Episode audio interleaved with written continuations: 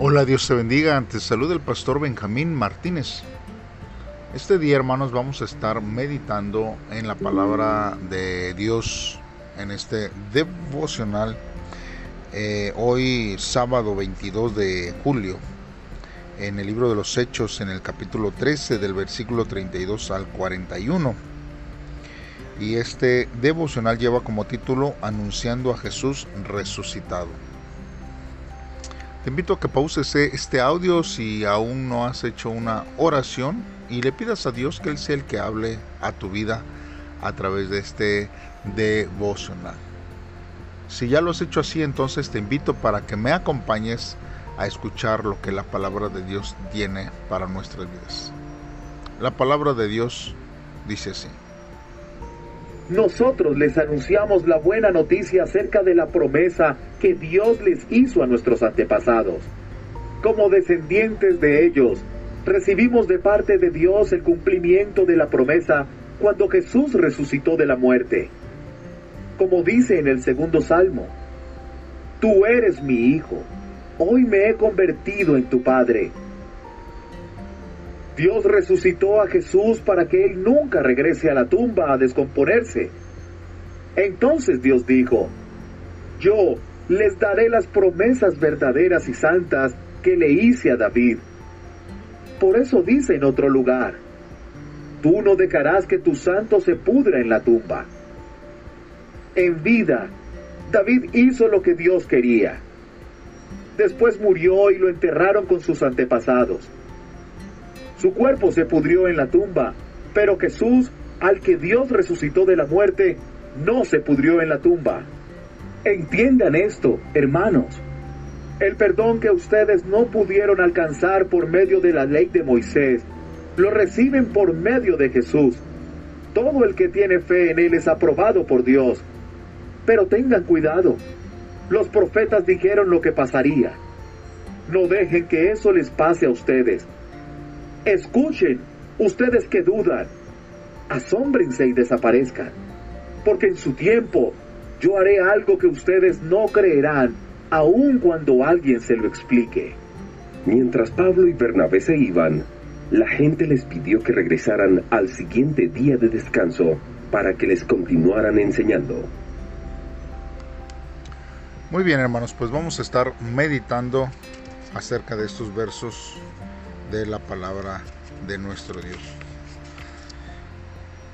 Podemos ver nosotros, hermanos, que este es algo ciertamente que nosotros como cristianos podemos eh, entenderlo ahora, ¿verdad? Que nosotros ya conocemos de la palabra de este Dios. Pero hay mucha gente que todavía se resiste a poder creer lo que la palabra de Dios dice, a pensar que hay un cambio, a pensar que hay una salvación, a pesar de que su vida es caótica, que su vida tiene muchos problemas, no quieren acercarse a Jesús porque tienen el temor de que Dios cambie sus vidas y ellos tengan que cambiar su estilo de, vida. Más sin embargo, hermanos, eh, es algo que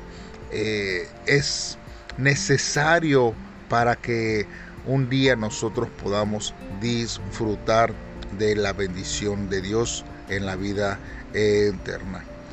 Por eso, hermanos, la palabra de Dios es perfecta, porque hay profecías eh, acerca de el, el nacimiento y la resurrección de nuestro Señor Jesucristo.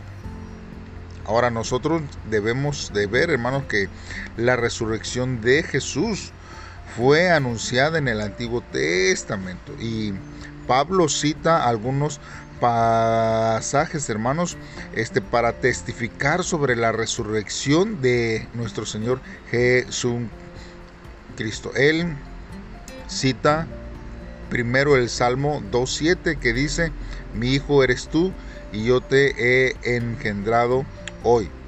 En el verso 33, Y dice que para enfatizar, hermanos, que Jesús es nuestro rey.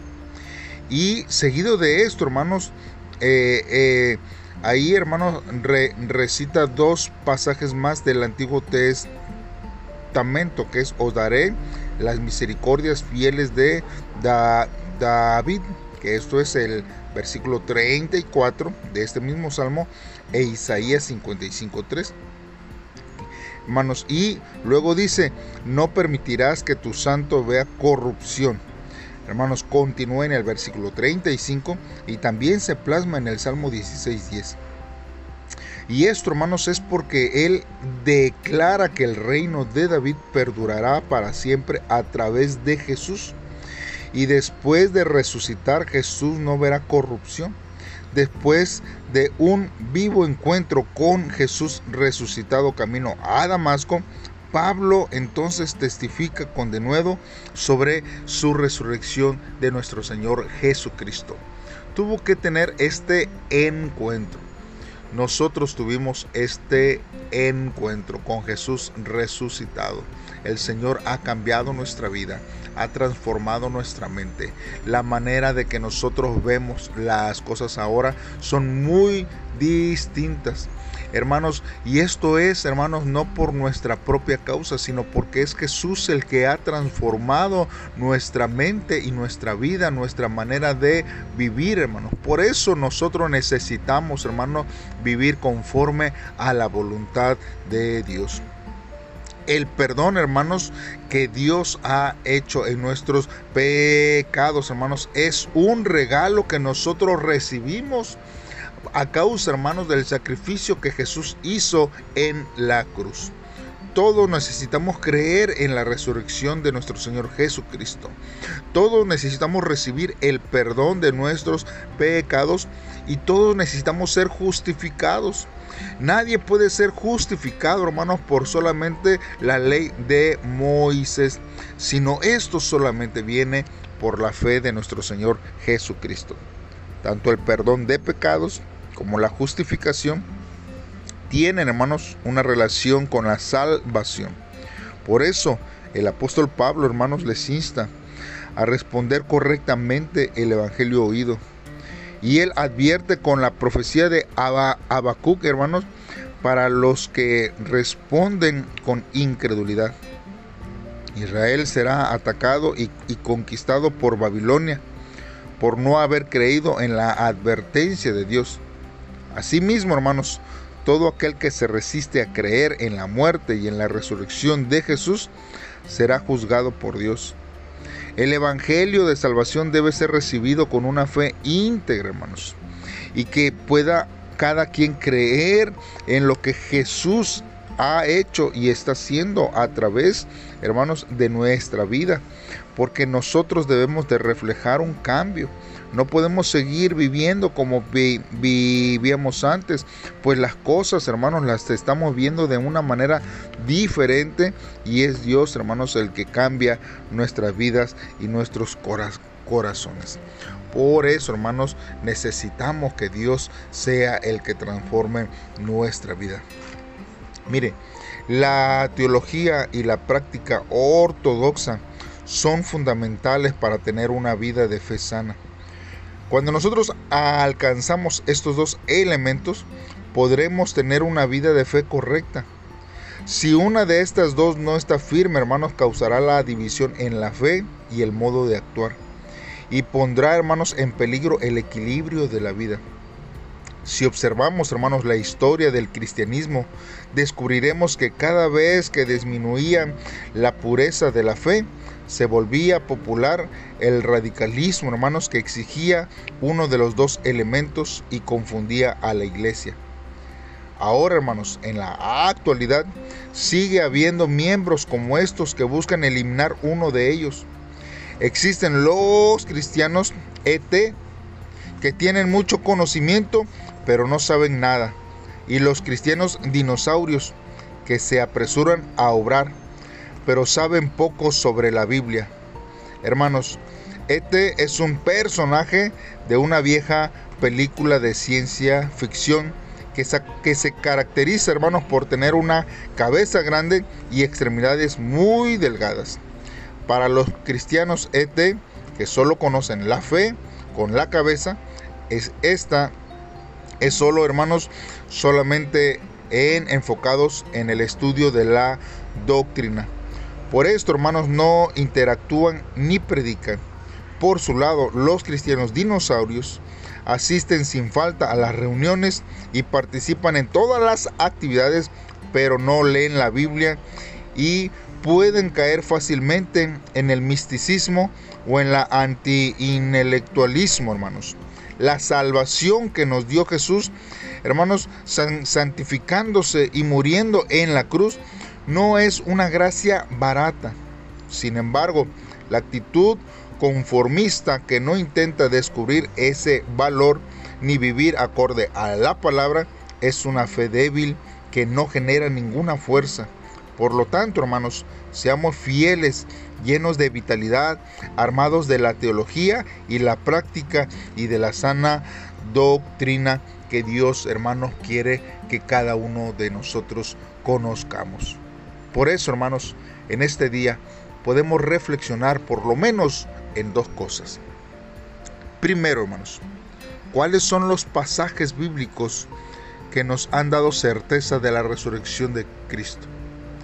¿Cómo nosotros podemos fundamentar, hermanos, que Jesús ha resucitado y que vive en nuestros corazones? Jesús resucitó y es una realidad. Hay muchas doctrinas que se basan sobre profetas que se encuentran en sus tumbas en este momento. Pero Jesús, hermanos, resucitó y no hay cuerpo en esa tumba donde fue sepultado nuestro Señor Jesucristo. Él ha resucitado.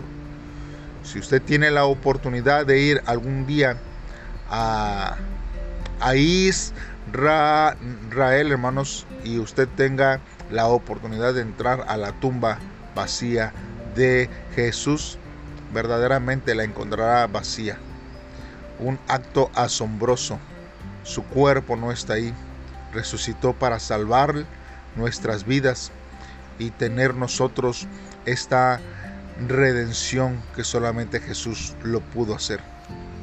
Y punto número dos, hermanos, ¿por qué es importante responder y obedecer con fe en la palabra de Dios. Nosotros necesitamos saber, hermanos, con certeza por qué somos cristianos. ¿Qué es lo que nos hace diferente al resto del mundo? Si usted sigue practicando y viviendo como el mundo, hermanos, entonces usted no está siendo eh, un ejemplo de vida del cristianismo. No nos confundamos en este tiempo no nos dejemos de llevar por las corrientes de este mundo.